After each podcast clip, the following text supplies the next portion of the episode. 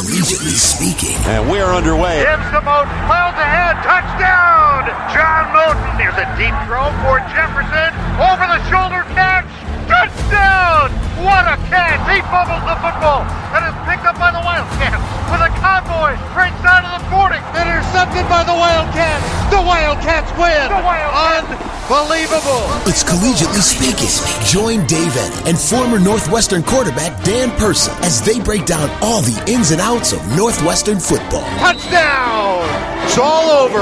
The Wildcats with a comeback to remember. Here's Dave and Dan. And welcome to another edition of Collegiately Speaking from WGNRadio.com. I'm Dave Eanet, joined by former Northwestern Wildcat quarterback Dan Persa. We're with you each week to take a look at Northwestern's last game and look ahead to their next one. We'll also visit in just a little bit with Northwestern starting left tackle Rashawn Slater. Another tough day for the Wildcats. Seems like a bit of a broken record here, Dan Persa, but again this week a 20 to nothing loss to the Iowa Hawkeyes team Northwestern had beaten three years in a row. They came into Ryan Field where they haven't had a great deal of success of late, and they uh, pitched a shutout there. The Wildcats shut out for the first time since 2015. The offensive struggles aren't new.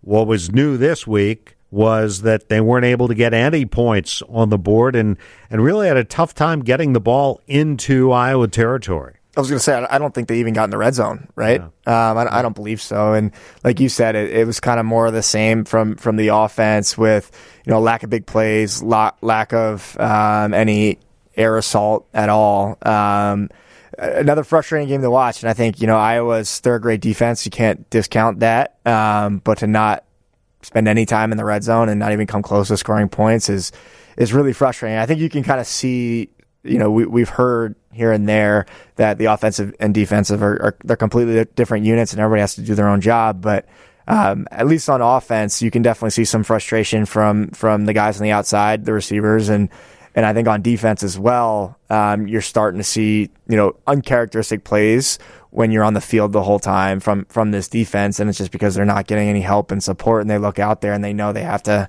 they have to pitch a shut, pretty much pitch a shutout to win. Uh, that's that's a tough situation to be in, and and when you have that mindset, you take risks or make plays that you wouldn't otherwise make, and those lead to mistakes. So I think, you know, Iowa's a good team. You, you can't discount that, but um, you know, it's still a winnable game where Northwestern kind of comes out and and does some uncharacteristic things that are uncharacteristic of themselves and falls on their face. Uh, you know, at halftime, you're out on the field with the 2009 Outback Bowl team being honored on the 10th year of uh, reunion of, of that team that uh, certainly was able to score a lot of points. Certainly had a high powered offense on that squad. Uh, so, I, so I look back at, at your career. I don't remember a year quite like what they're enduring right now, where you have the offense really spinning its wheels and the defense operating well enough to win football games for you. Yeah, I think the the defense, you know, outside of a couple of plays, is playing at a championship level. They're they're playing great, and to your earlier point, yeah, I agree. I don't think we ever we ever really had a situation where you know, we, we just couldn't move the ball. It was always, hey, you know, we got to score 28, 30 points. I think, you know, 2009, we actually had a really, and 2008, we had really good defenses. So, you know, I think our average was probably somewhere between 25 and 35 points, but that's still, you know, high enough to, to win eight or nine games and, and be playing at a close to a championship level. I, I just think, the difference is is obvious. It's you know you don't have someone at the quarterback position that seasoned and really knows what they're doing, and you don't have an offensive play play caller that seems to be aggressive enough or seems to trust the quarterback enough to call the plays that we called. You know from 08 to 11. Um, to really open these guys up. And, and, you know, to be fair, we had some really talented guys on offense, um, during that time. Not to say they don't have talent now, but they certainly haven't been able to show it because of the lack of execution, lack of quarterback play, the lack of play calling. It's it's kind of everything's locking each other up. I think that Outback Bowl game, uh, Mike Kafka threw five touchdown passes, uh, threw the ball like seventy eight times. yeah, I recall correctly, set a bowl record for pass attempts it was a blast. I, I, didn't. I played a little bit on, on special teams and during that last play, but I mean, it was like watching uh, a video game out there. I think right. I can't remember if he had five touchdowns and four interceptions or four touchdowns five. and five interceptions. Five and five. Was but, it five and five? Yeah, but yeah. but see, here's the thing. It looked easy. It looked like Right. receivers were open. It looked like the passes were where they're supposed to be. Now, a couple once in the end zone, I believe the pass was not where it was supposed to be, Right. and got run back the other way. But uh, the point is, it it doesn't. You watch other teams; it doesn't have to be this hard, and Right. and that's what you want to see. You want to see this team come out, and and whether it's guys helping Aidan Smith out or whether it's him helping his receivers out, getting getting the ball to them uh, on time, where it's supposed to be. You just would like to see it kind of be a little easier. Yeah, I think you know it's it's kind of what we've talked about the last couple weeks on the show, and what we've probably talked about for a couple years. Um, it's it's the the plays are the same. I think that's that's what's frustrating. It's the same plays. It's just a different amount of pressure being applied to the defense back then than now because you just don't have the tempo. You don't have the consistency of completions. You don't have guys making runs after the catch. I think Jeremy Ebert, it was his freshman or sophomore year. He caught the same. He, I think he had 11 catches and eight of them were the same play. It was just a, a quick five route, five yard under. And when you're going that fast and when you're throwing the ball that much, it puts so much pressure on a defense to kind of sit back on their mm-hmm. heels. It makes things pretty easy. You know, whether it's bubble screens or short underplays or, or you know the, the deep passes. There's just so much to defend. And right now, you it's even more shrunk. You you have an inside run. You don't really have much of a bubble game. You know, it's very intermediate throws. You're not really stretching the field vertically. So defenders, and we talked about this with Peters last week, are, are kind of playing downhill on these guys, and it makes it makes very rudimentary plays very hard to execute because there's there's little to no margin for error. And I think that's what Aidan's struggling with, and I think that's what why the receivers are frustrated, and I think that's why McCall won't call, you know, everything under the arsenal because there's just there's no comfort level across those three those three groups. And and let's also clarify uh, another thing that some of the guys at the so-called skilled positions on this team have been have been hurt at different Yeah, times this that's year. true. And so Isaiah Bowser was out. Now he's back. Had a real nice game against Ohio State. Yards were a little tougher to get against Iowa Saturday. Uh, Bennett Skowronek's been out most of the season, leading receiver. J.J. Jefferson, who is the only player who's caught two touchdown passes this year and, and made a couple catches early in the game against Iowa, and then he gets hurt. He's out for that game. He's out again this week. So, so you've lost some pretty key guys in this offense. Yeah, but I mean, the, everybody's on scholarship for the most part, right? right. It's like these guys they come to school to, to to play, and and there's no shortage of talent. I can tell you just from watching practice, the talent difference between. And no offense to the guys that I played with because they were they were obviously all Big Ten and some All Americans, um, but top to bottom, the talent's not close to what they have now. I mean, it's it's through the roof with guys, and it's I don't know if that's preparation by the coaches not getting guys ready or them not having the confidence to make plays, but the, the tools are there. And, you know, I, I think the biggest thing that's servicing with this team now is, is accountability. Who's being held accountable for this stuff? Is it, is it the, the, the guys? Is Fitz holding the, the assistant coaches accountable for not having people prepared? You know, it's, it's a combination of every, of everything. But I think as a former player and as a fan, you want to see more accountability. It's, you know, make a change on the offense, demote somebody on the offensive staff or demote a player just to let, let people know that there are consequences for not performing. Um, and I think that's what people are looking for at this point. All right, we welcome in number 70 of the Wildcats, left tackle Rashawn Slater to collegiately speaking. And Rashawn, let's uh, take a moment here and talk about starting 30 consecutive games. Now, I know that streak uh, was unfortunately snapped earlier this year. He had to miss the Nebraska game. But what does it say about durability, being able to, to line up that many times in succession, uh, playing either right tackle or left tackle? Um, I think I think it's a sign. It's a reflection of you know how much we invest into ourselves. Um, waking up before practice every day, spend an hour in the training room before we go out to practice, and being back in the training room after practice, hot tubs, cold tubs, eating right. I think that's just a reflection of all the extra work that we do um, to be able to do that. Were you that kind of a player prior to Northwestern in high school? Uh, did you did you miss much time? Were you a guy who made a point of uh, being there every snap? uh, no, I really wasn't. Um, I actually, because my high school had such a small team, I played both ways, and so I was playing almost every snap of the game besides special teams. Um, but back then, I had the young body, so I never really had to spend the extra time. Um, but this year, especially, is when I've started to notice um, that I need to take better care of my body, just because you know I'm getting banged up a little more than usual. So really, this year has been the year that I really started committing to it. Mm-hmm. Uh, Rashawn is from Sugar Land, Texas. Uh, now, your dad played many years in the NBA, so I'm, I'm assuming there is some basketball in your background as well, right? yes, sir. A little bit, not Yeah. too much. Did you? I mean, I, uh, yeah. Tell us about your game. Um, I don't know if I have much game right now. Uh, when I play with my friends, I'm usually that try hard guy, get a ton of rebounds, probably foul out.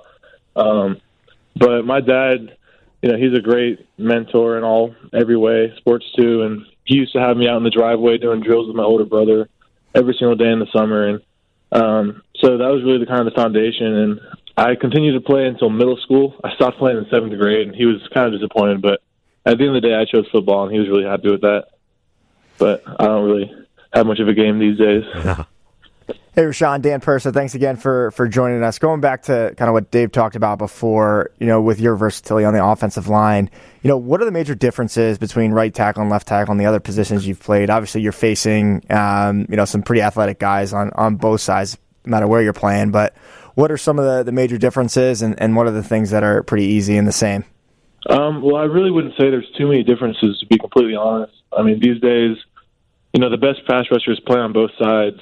Iowa's the only team we play that doesn't really rotate defensive ends. So you're really going against the same guys either way, and it's really just the same technique that's flipped.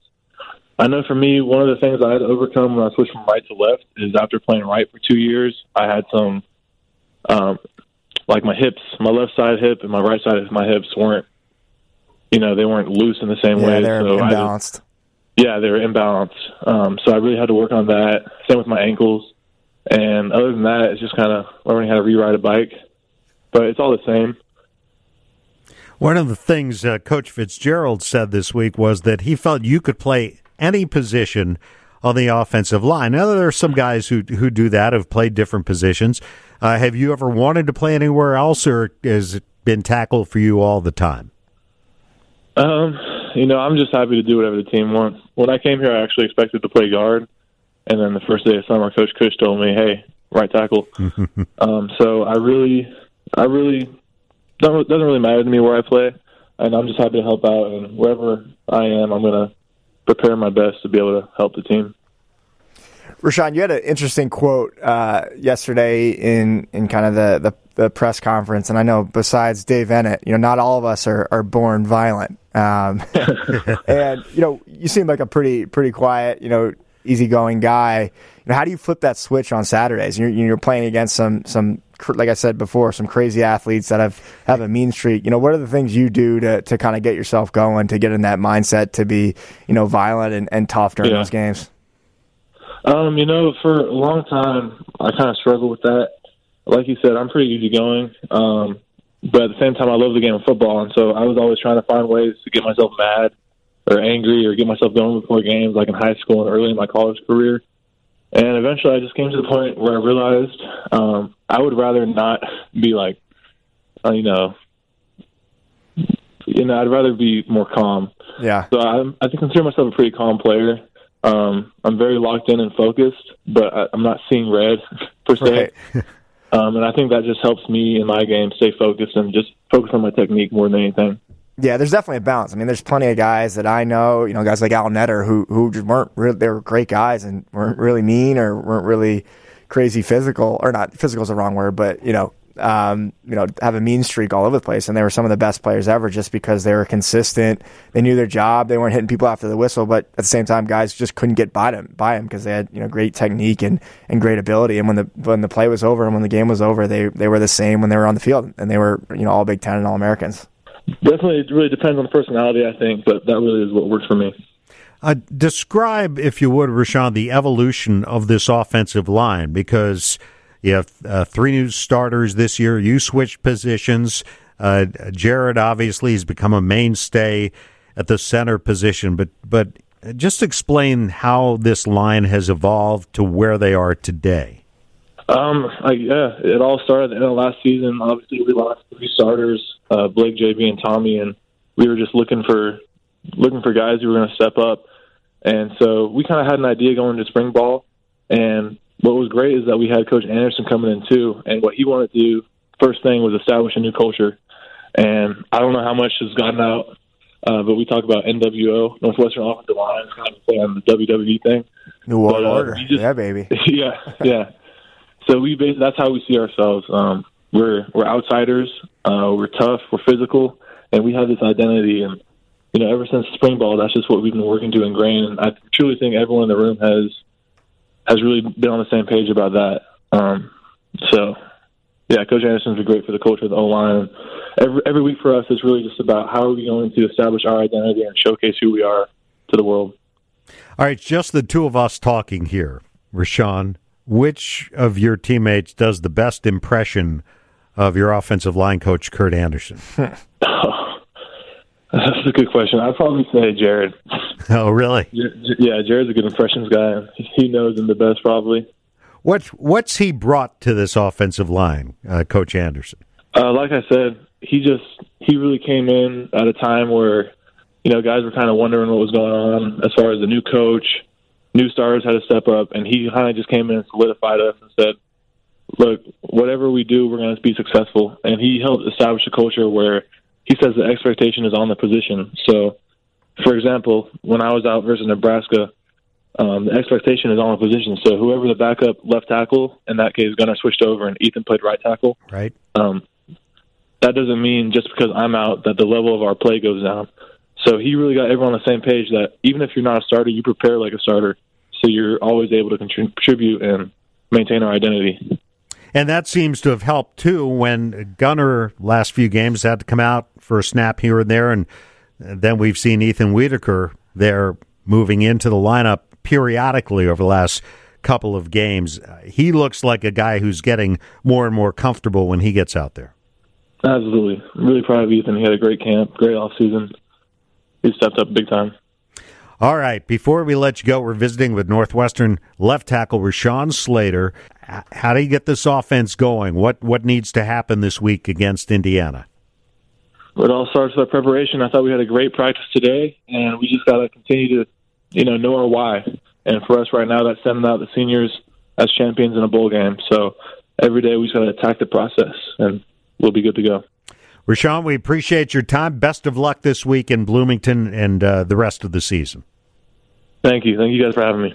All right, great visiting with Rashawn Slater. Got a bright future in front of him, no doubt, uh, whether it's uh, on the football field on Sundays or uh, whatever field he pursues. Very bright guy and obviously on his way to a terrific career as a third year starter on the offensive line at Northwestern and a guy that Pat Fitzgerald says is playing as well as anybody right now uh, and playing the left tackle spot. So this week, Indiana, a night game in Bloomington, uh, 6 o'clock kickoff Central Time Saturday night.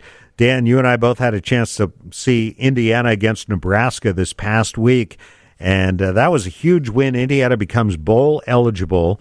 And they did it impressively, too. They not only scored to take the lead, but then they put it in the end zone again, gave themselves a little bit of breathing room late against Nebraska, which, as we know, maybe doesn't have all their weapons right now, but uh, playing at Memorial Stadium, it's first time they had played there as a Big Ten member. Uh, first time Indiana had gone there since Nebraska's come into the Big Ten. Huge win for them, and they have to be feeling really good going home and hosting a Northwestern squad that clearly is down. Yeah, I think Indiana's been a team that you know they've they've been right there in the past couple years, right? They they haven't necessarily had the best record in the world. Um, they're in the the Big Ten East, which is is very tough uh, division in, in all of or one of the toughest divisions in all of college football. Um, they've they've had a talented offense the past four or five or even you know ten years. Uh, the defense has has come along, but I think you know you, when you watch Tom Allen coach, um, he, he's just a guy that that you root for. Uh, you see him in, in post game. You see him, you know, getting emotional. He got really players. emotional after yeah, it's the game. cool. It's it's you know he understands how hard these players have worked, and they've been you know just banging away for so long, and they haven't really struck struck oil yet. And it seems like this season things are really coming together for him. So you got to be happy for for a coach and, and players like that, especially when you're you know you're Indiana. It's a, you're a football team at a basketball school, and I think they've really got a ton of momentum. Um, and they're an impressive team. I think you know Peyton Ramsey. Uh, he had a great game in place of, of Michael Penix, and and you know he he got benched at the beginning of this year, and, and I, I think he started all of the, the previous year, if not if not more. So he's a guy that's that's not someone that's coming off the bench that's never played before. This is a very seasoned veteran that that knows this offense in and out. They're uh, the top passing team of the Big Ten, but they ran the ball well Saturday with Stevie Scott. They their defense though is where they've always kind of tripped. Right. It's, it's always been the the uh, stumbling block for Indiana, and yet this year it appears they've turned the corner there with uh, you know a defensive minded coach. They're running a four two five defense. And uh, it looks like uh, they've they found something on defense which they've lacked in previous years. Yeah, I think you just mentioned it. Getting more skilled guys on, on the field is, is always helpful. You know, with five defensive backs or kind of that rover position, it's it's just helpful. You know, not every team is going to be Iowa or Wisconsin that's going to run the ball down your throat. You have more and more athletes on the field, and and good for Indiana. I think that's that's kind of been their th- the thorn in their side for so long. I remember when we played them, we were just like, all right, you know, we can we can kind of score at will as long as our defense can hold them under thirty. We we should be okay. Um, and you know they've they've kind of shored that up, and it's it's again it, I'm happy for those guys, and I know it's a big game for them at night in in, in Memorial Stadium this weekend. So I think you know for for for the Cats, it's it's going to be a tough matchup. I think they have a ton of momentum. It's it's a situation where yeah they might be able to score, but the, can they keep up with a very high octane offense? Um, and the defense is in another position where if they don't hold them you know, under 14, it's it's going to be tough to win the way that the Northwestern offense is playing. Well, the other way to look at this, though, is is this a good time to play them? They're coming off they eh, either yeah, have a ton of momentum yeah. or they're coming off a big emotional win on the road. Now they're coming home and, and playing a team that that hasn't won a Big Ten game yet. We'll see. Yeah, I, I Maybe I would think that they it's it's a big enough game that they're so hyped up to get that seventh win. I and, would think so. And and Northwestern's kind of had their number for, for a long time now. Um, to be able to, to to take care of Northwestern in at home at night is probably a pretty big deal for Coach Allen and those kids. Um, so I would be shocked if they're not ready to play this game. I think you heard him say after the game on Saturday. Now we know we're going to a bowl, but now we want to see uh, how warm a bowl we can get yeah, to. they don't want to end up in Detroit. yeah, right? exactly. Yeah, no offense to the whatever, not, not at all. Those guys are. Hey, hey, listen. Right now, Northwestern would take any bowl game they could get to. Yeah, yeah. No, I mean, I don't think they're going to be picky. No, probably not. They gotta they gotta run the table to get there. All right. So again, a six o'clock kickoff in Bloomington on Saturday night. You can hear the game on WGN Radio. Our pregame starting at five thirty. So we thank you for joining us this week. For Collegiately Speaking, our producer, Curtis Koch. For Dan Persa, I'm Dave Eanet. We'll talk to you again next week, Collegiately Speaking, from WGNRadio.com.